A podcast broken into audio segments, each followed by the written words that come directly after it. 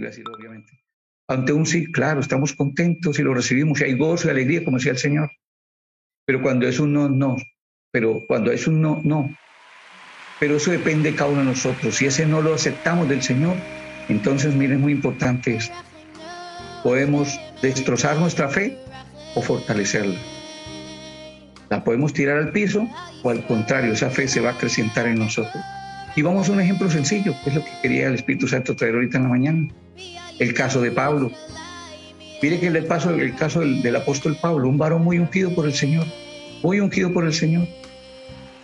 ¿Y qué pasó en el apóstol Pablo? Ahí vamos a colocar dos ejemplos.